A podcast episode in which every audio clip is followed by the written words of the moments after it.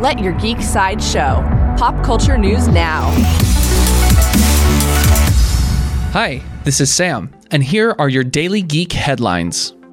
Coming soon to theaters, STX Entertainment has released the first official trailer for 21 Bridges, an action thriller starring Chadwick Boseman.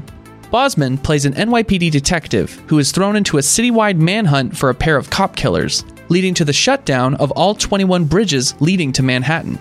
21 Bridges opens in theaters on July 12th.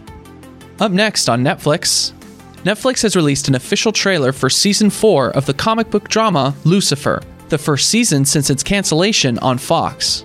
Tom Ellis stars as the fallen angel who runs a nightclub in Los Angeles, and season 4 sees him reunite with an old biblical flame, Eve herself. Lucifer season 4 begins streaming on Netflix on May 8th.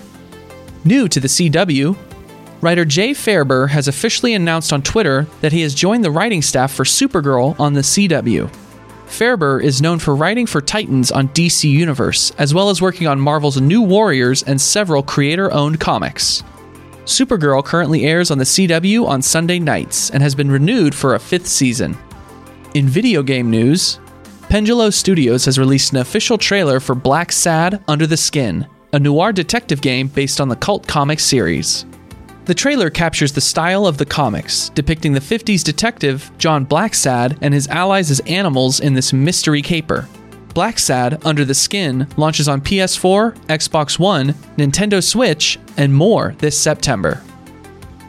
This has been your Daily Geek Headlines Update. For even more ad free pop culture news and content, visit geeksideshow.com. Thank you for listening, and don't forget to let your geek side show.